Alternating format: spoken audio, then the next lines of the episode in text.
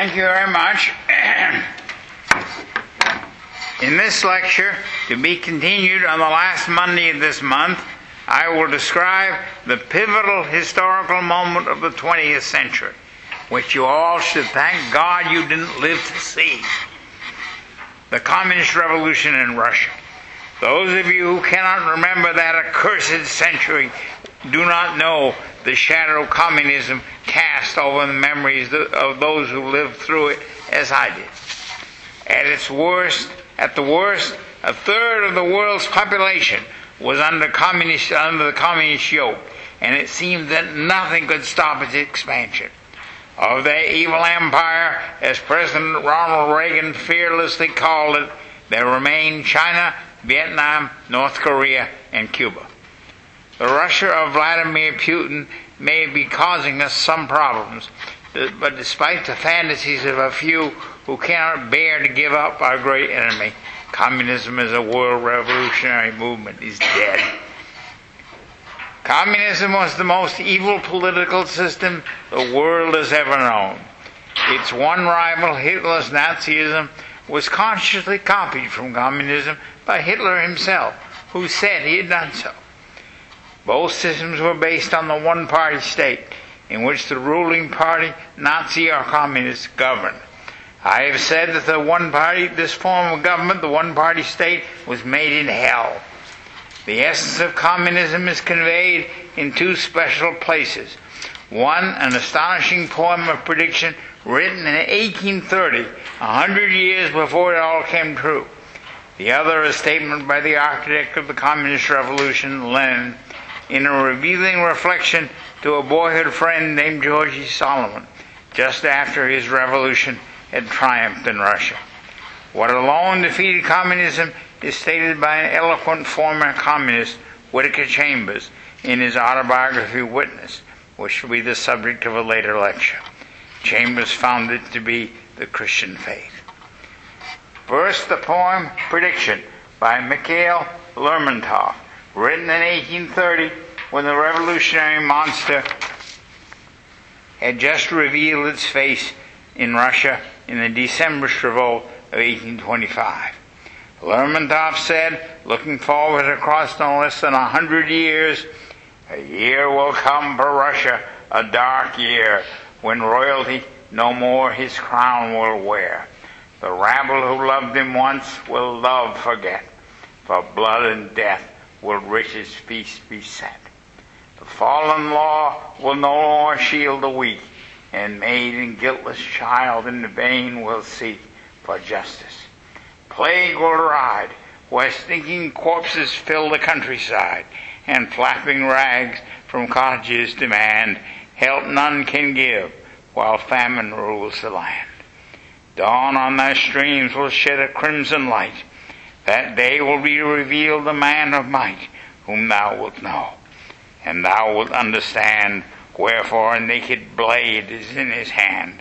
Bitter will be thy lot, tears will fill their eyes, and he will laugh at all thy tears and sighs.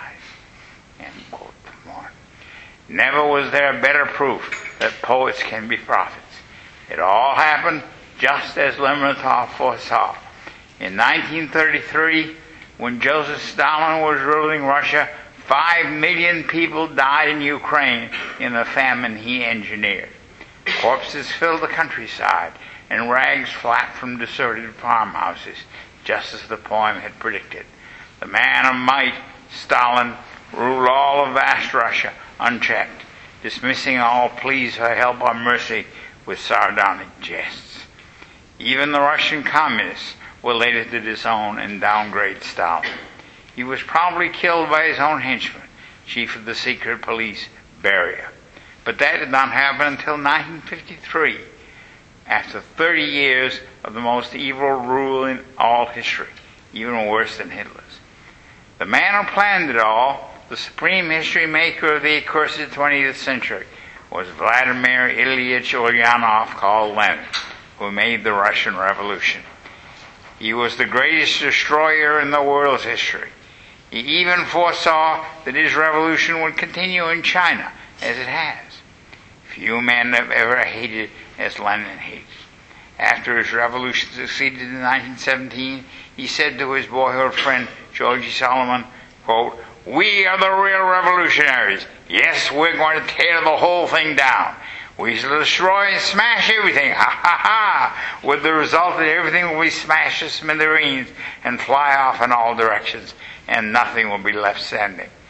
Yes, we're going to destroy everything, and on the ruins we will build our temple. It will be a temple for the happiness of all, but we shall destroy the entire bourgeoisie and grind them to powder, ha ha ha, to powder. Remember that. And remember that the Lenin who talked to you 10 years ago no longer has any existence. He died a long time ago. In his place there speaks the new Lenin, who has learned that the ultimate truth lies in communism, which must now be brought into existence." End quote. Does this show you why we of the 20th century were so fully convinced that communism spoke with the voice of the devil? Rarely does one hear a man so explicitly leave the human race as Lenin does in this terrible passage which reeks of fire and brimstone. The revolutionaries considered themselves to be makers of history, but often were swept along by its currents.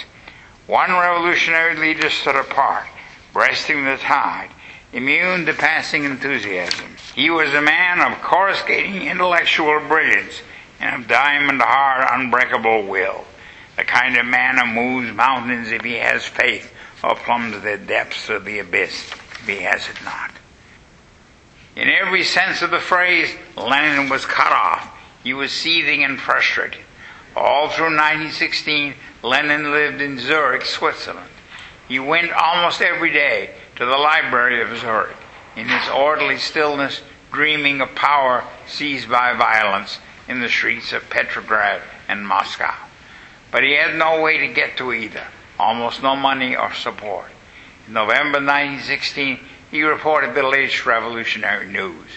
Quote, "There was a meeting of the lefts here today. Not everybody turned up, only 2 Swiss and 2 foreigners, Germans, and 3 Russian Jewish Poles. There was no report, just an informal talk." End of quote. Exactly 1 year later, this isolated, forgotten fanatic was to take Tsar Nicholas' place as autocrat of all the Russias, ruler and transformer of 150 million people and world revolutionary. Meanwhile, the First World War was laying Europe waste. Germany declared war on Russia and France August 1st.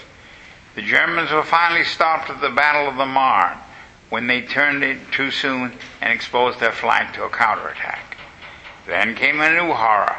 For war, that curse of fallen man, is not endurable for long without hope of victory. And in almost all of military history, the road to victory had been to attack. But in 1914, the strength of defensive weapons, for the first time, far exceeded the offensive. For the machine gun had arrived, while the tank tarried. Machine gun ruled any fixed battlefield. There was no answer to it, no defense against it.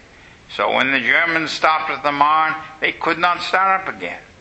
By the end of 1914, the trench lines on the Western Front, bristling with machine guns, ran from Switzerland to the English Channel.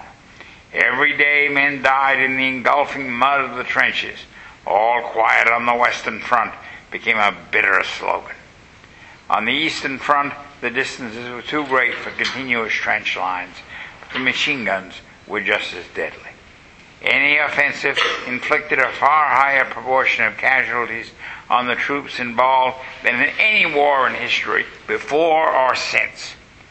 The deadlock was unbreakable, but until 1916, no government on either side of the dreadful conflict could find the moral courage to face it.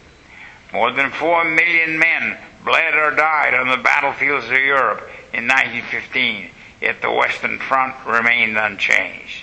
In the East, the Germans drove the Russians back 200 miles into Poland, but the German attackers wore themselves out well before they reached the borders of Russia itself. The next year, 1916, was even worse. 1 million men bled or died during 10 months before Verdun in France, from February to October, when the gaslit grapple ended, both French and Germans held exactly the same positions as when it started.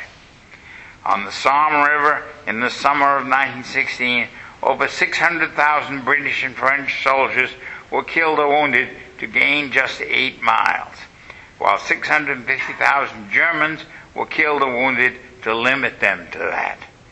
Those 8 miles cost the life or health of 30 men for every foot, 2.5 men for every inch. Of all Europe's leaders during these nightmare years, years of the greatest bloodletting in the history of Western civilization, there were more battlefield casualties in the First World War than in the Second, though civilian casualties were greater in the Second World War due to the bombing of cities. Only 2 men consistently denounced the war and called for peace. 2 men joined in no other way: Christ's vicar, Pope Benedict XV, whose hallowed name our present Pope has taken for his own, and Christ's enemy, the devil's disciple, Lenin. Later, the new Emperor Karl of Austria would also try and fail to make peace. On June 16, 1917, the first All-Russian Congress of Soviets, were councils of Russian workers and soldiers established by Lenin, who said that all power should be given to them, met in Petrograd, the capital of Russia. This Congress had 105 of Lenin's Bolsheviks among 285 social revolutionaries and 248 Mensheviks. Lenin, the revolution maker, was there. Reporter M. Phillips Price vividly described him at this decisive moment. Quote, "There now arose from an obscure corner of the room a thick-set little man with a round bald head and small Tartar eyes, who strode with firm step and even firmer look upon his countenance up the gangway where sat in serried ranks the revolutionary democracy. A hush came upon the whole assembly. No uncertain words came from his lips. Straight to the point he went from the first moment of his speech and pursued his opponent with merciless logic. Let us have either one of two things. Let us have either a bourgeois government with its so-called social reforms on paper, such as exists in every other country now, or let us have a government which you, pointing to the Menshevik leader Tsereteli, seem to long for, but apparently have not the courage to bring into existence. A government of the proletariat, which has its historic parallel in 1792 in France." End quote. Lenin, the history maker, knew exactly where he was going, and at this critical moment he said it: back to the French Revolution and the Reign of Terror. When Tsereteli declared from the rostrum that there was no political party in Russia prepared at that moment to exert the full power of government, Lenin electrified the assembly by leaping to his feet, shouting, "I say there is! We are prepared at any moment to take over the entire power." And he was. Less than 5 months later, he did.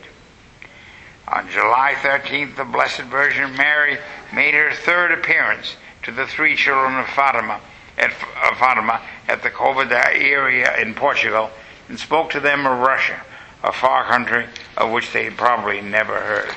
In all the recorded apparitions of the Blessed Virgin Mary, which the Catholic Church has held worthy of belief, these were only words of specifically political as well as prophetic significance. Quote, "I come to ask the consecration of Russia to my Immaculate Heart and the communion of reparation on the first Saturdays.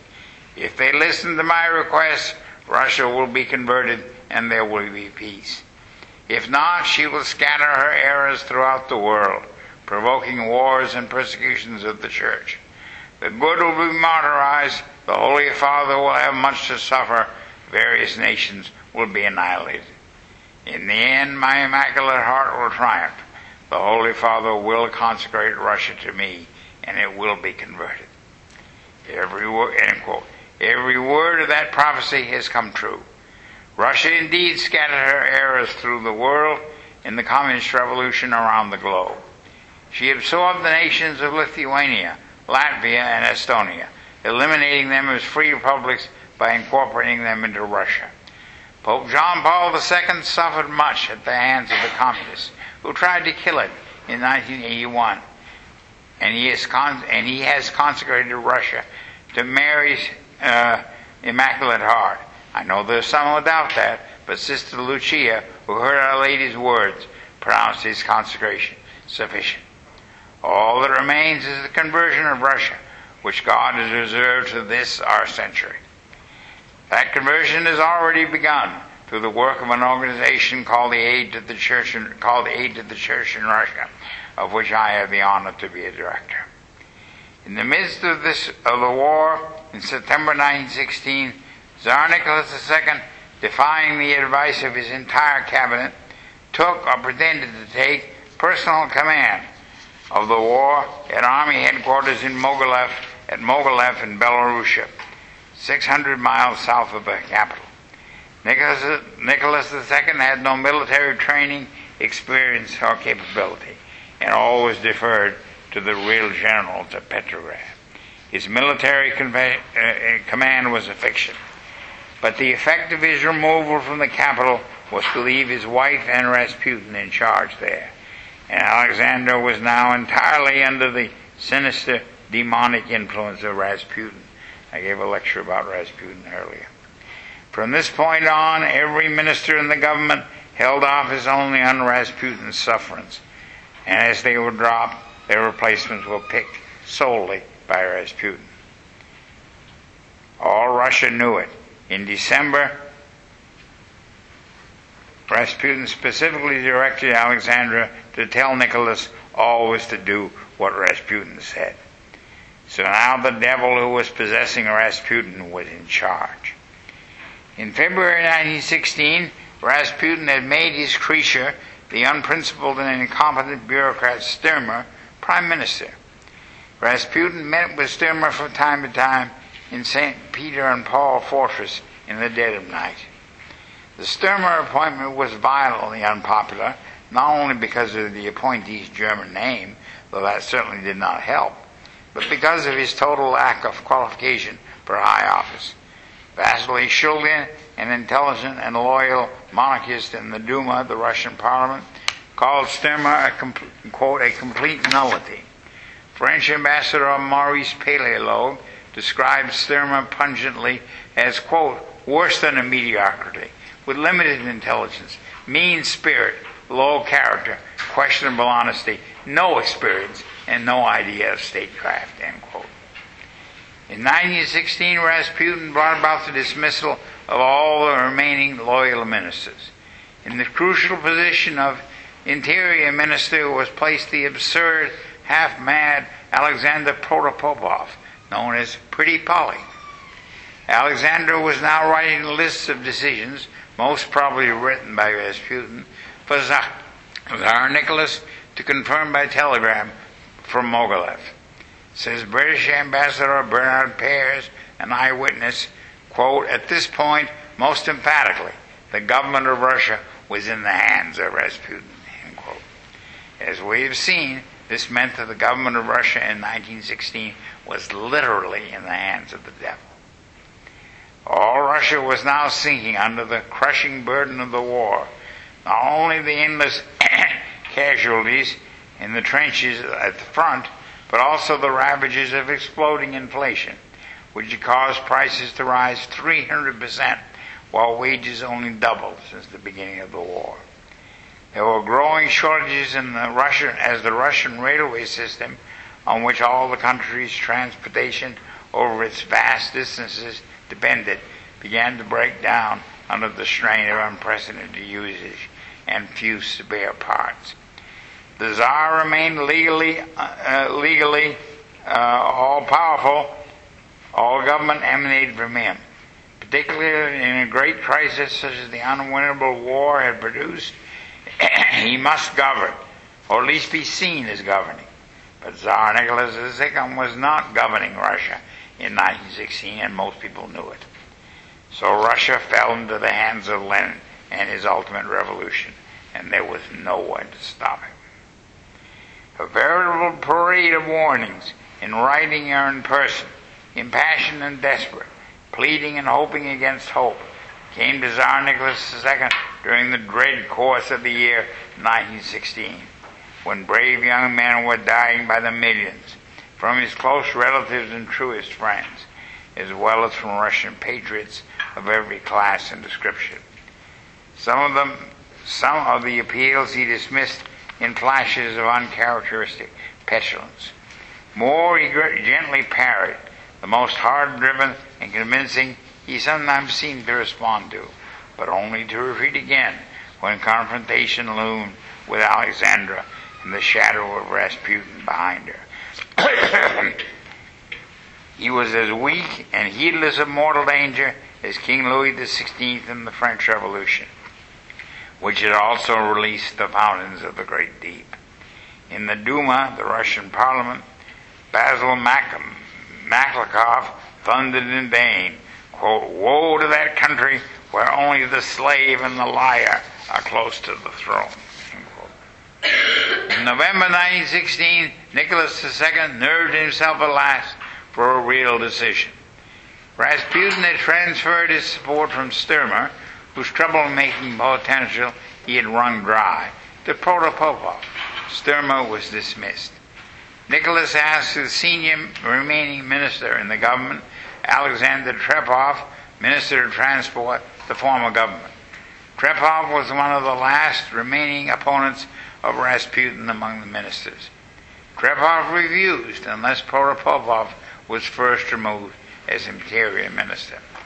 Nicholas therefore decided to remove Protopopov, explicitly urging Alexandra by letter, quote, "I beg, do not drag our friend, her name for Rasputin, into this. The responsibility is with me, and therefore I wish to be free in my choice." Receiving this letter, Alexandra unleashed every weapon she had to break her husband's will, which she knew to be so easily breakable.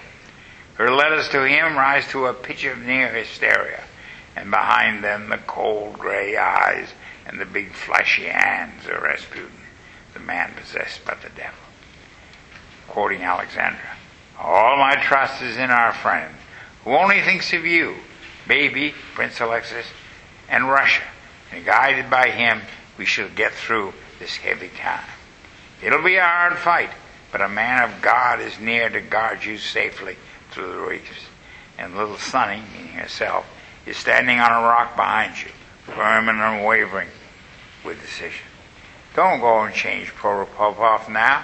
Don't change anyone until we meet. I entreat you. You are alone with us too, yourself and Rasputin, against everybody." Quote. Close behind the letter she came herself to Mogilev, knowing that Nicholas could never resist or deny her in person. He changed his mind and agreed to retain Protopopov as interior minister, whether Trepov liked it or not.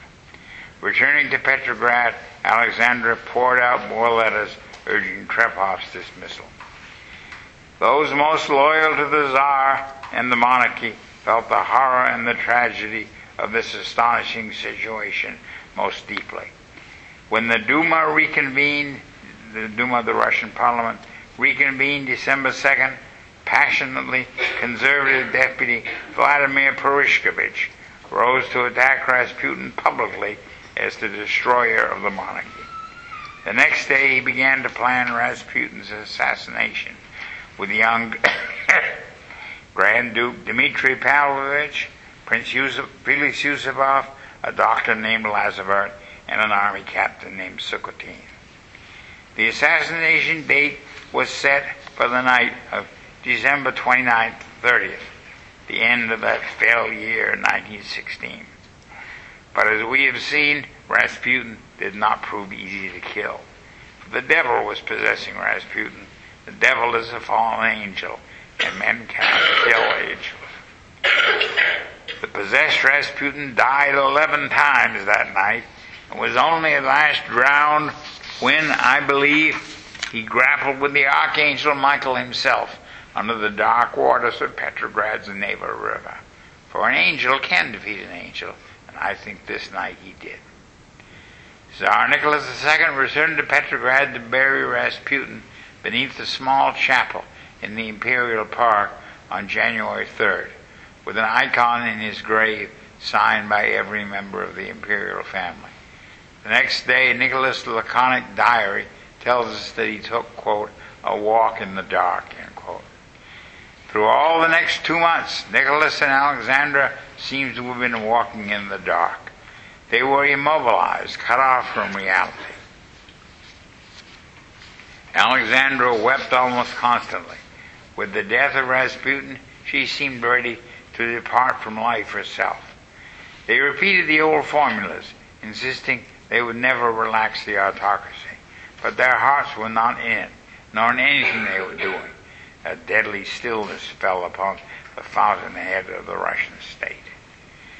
The stream of warning, which had flowed so strongly the past fall, swelled to a flood. The warnings came from the Tsar's friends, from loyal subjects, from foreign ambassadors. Nicholas was told again and again, reform was absolutely necessary. Reform now, drastic reform, to restore public confidence and save the Russian state.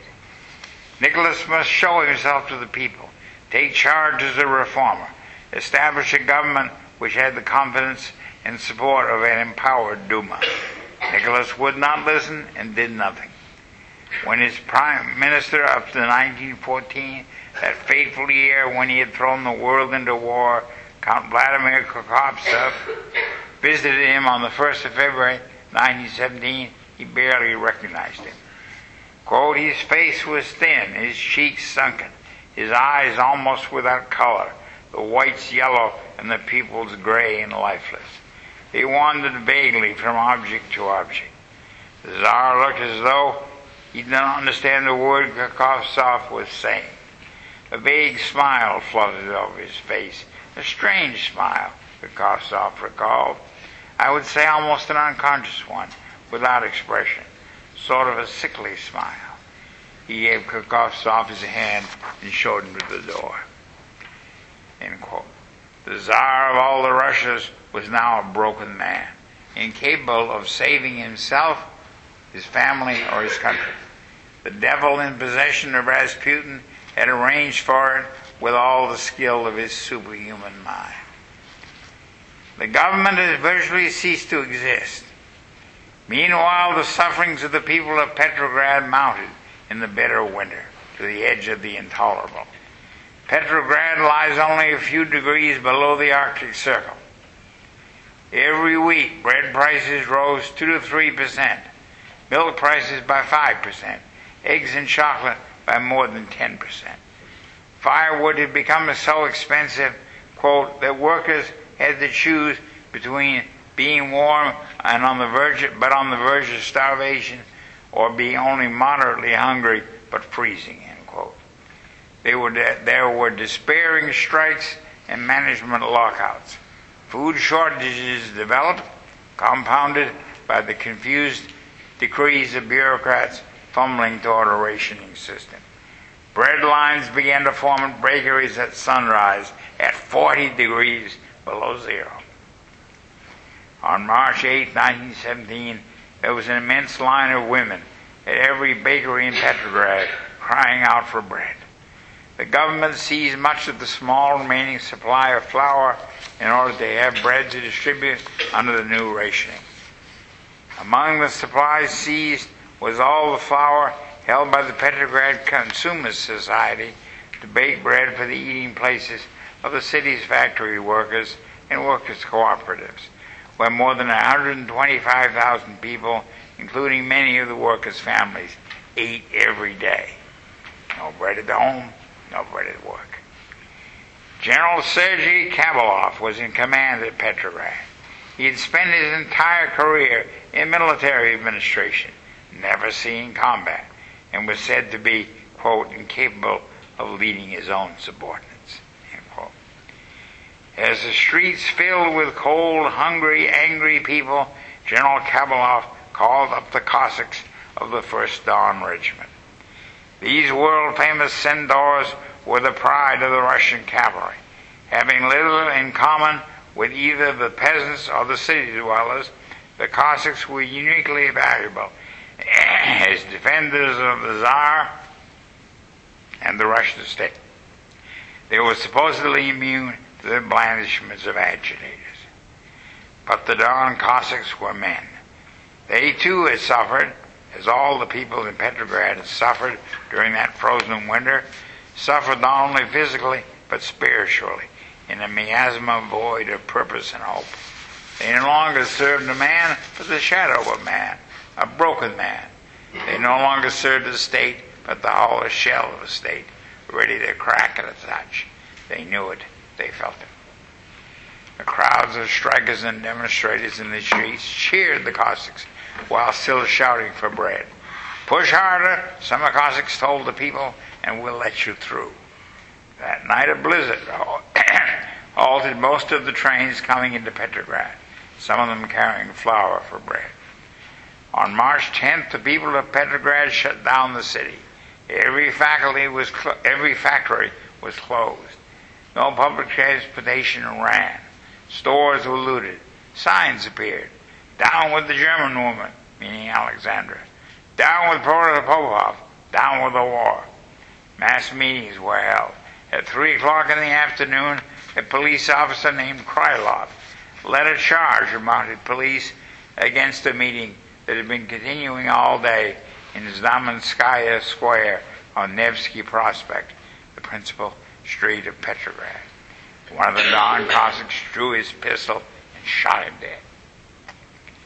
That night the Tsar, by telegram from Army headquarters at Mogilev, commanded Kamalov to end the disorders in the capital the next day, firing on the crowds if necessary.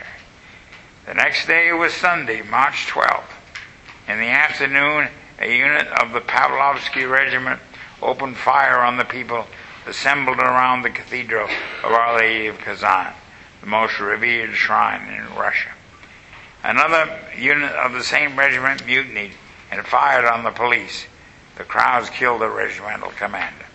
At Znamenskaya Square, where Officer Krylov had been shot the preceding day, the Volinsky Regiment opened fire on the crowd with machine guns.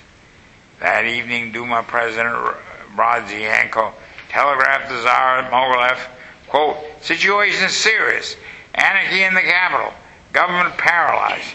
Transport of food and fuel in full disorder. Popular discontent growing. Disorderly firing in the streets. Some military units fire on one another. Essential immediately to order persons having the confidence of the country to form a new government. Delay impossible. Any delay deadly. I pray to God that in this hour the blame does not fall on the crown." End quote.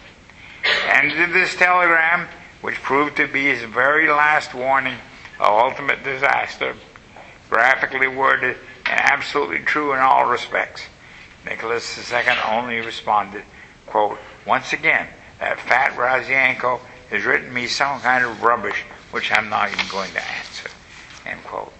Instead of calling on the Duma to form a new government, he issued a decree that night suspending its sessions.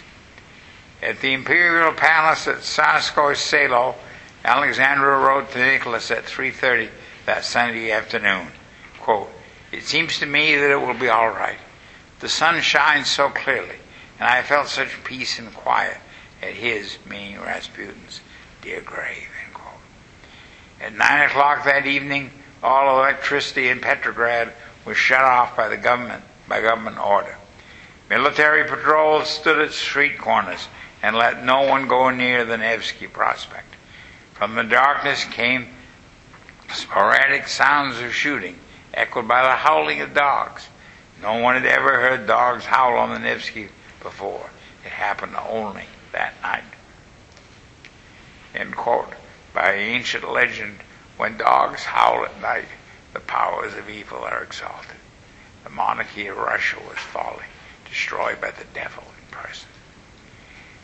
That evening, when the dogs howled on Nevsky Prospect, the men of the Volinsky Regiment, which that afternoon had fired machine guns on the crowd at Znamenskaya Square and at the Cathedral of Our Lady of Kazan, gathered to talk and argue about what they had done that day, what they might be ordered to do on the morrow. They were off duty, so there were no officers present.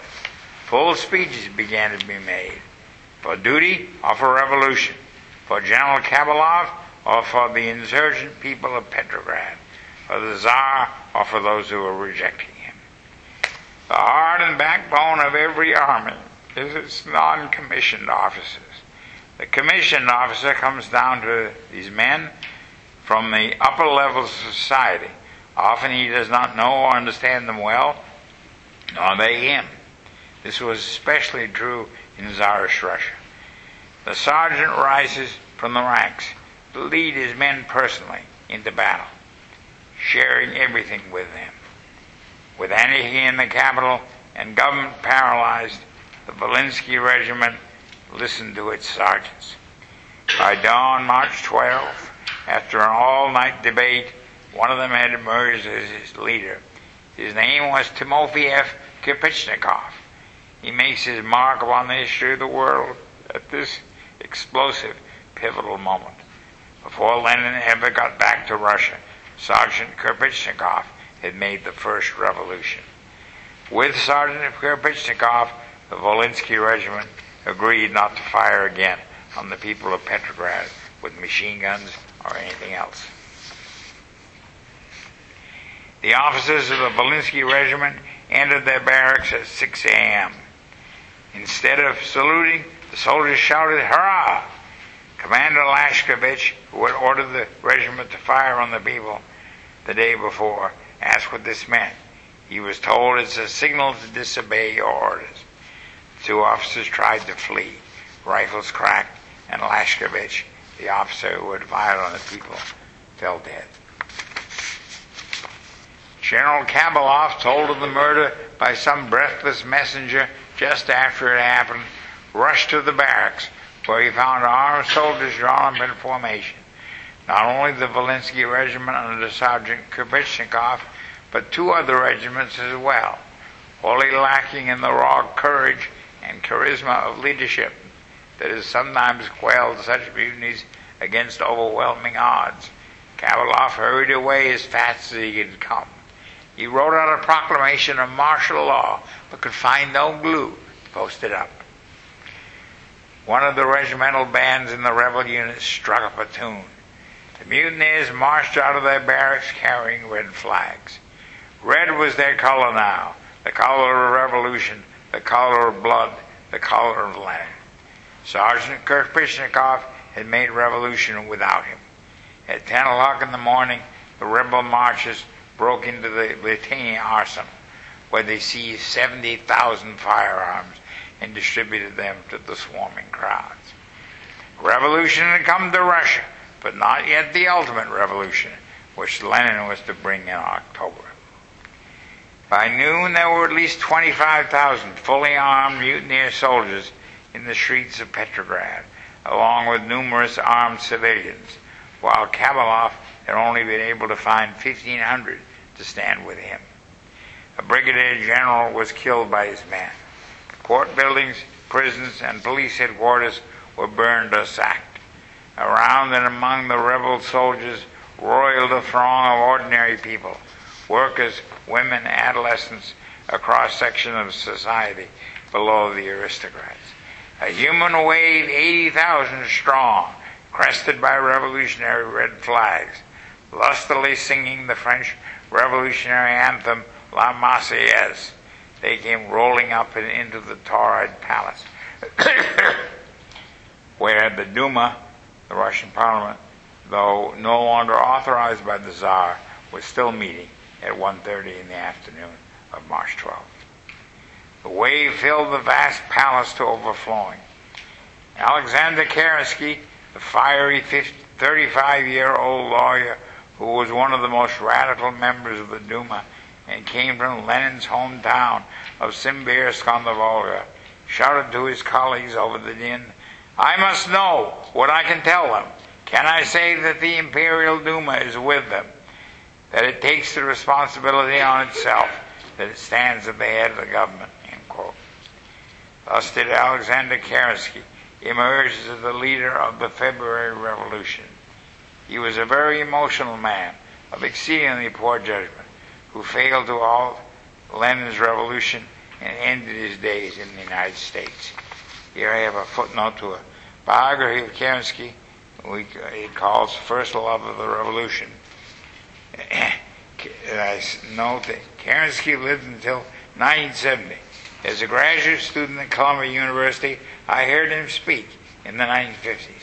In response to a question from me, he avowed that eventually Russia would overthrow the communists. In this he prophesied truly, but he could have prevented Lenin's revolution from happening at all. For the old regime was dead, dead beyond any hope of revival or recall. Never in history has any monarchy fallen so quickly, so utterly, as the Tsarist Colossus in March 1917.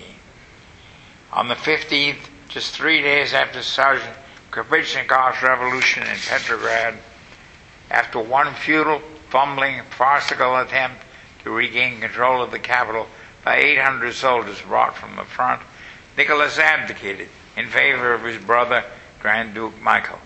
But Michael spurned the ruined and discredited throne.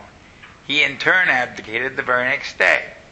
For Nicholas and Alexandra and their children, there remained only the grim road to Siberian captivity, the road to Yekaterinburg, and the basement room in the house's special designation, where in July 1918, by the direct personal order of Lenin, then in power, they were all murdered in cold blood by revolver shots fired point blank.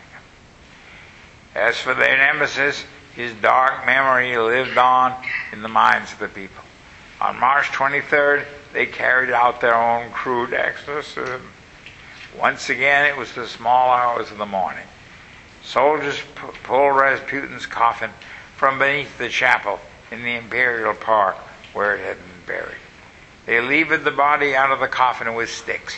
No one wanted to touch it. They assembled an enormous pile of pine logs. The body was put on the logs, drenched with gasoline, and set ablaze. It burned for a full 6 hours. Its ashes were scattered through the silent glades by the frigid wind. In the centuries of the glory of Christendom, men thought that devils could only be driven out by fire.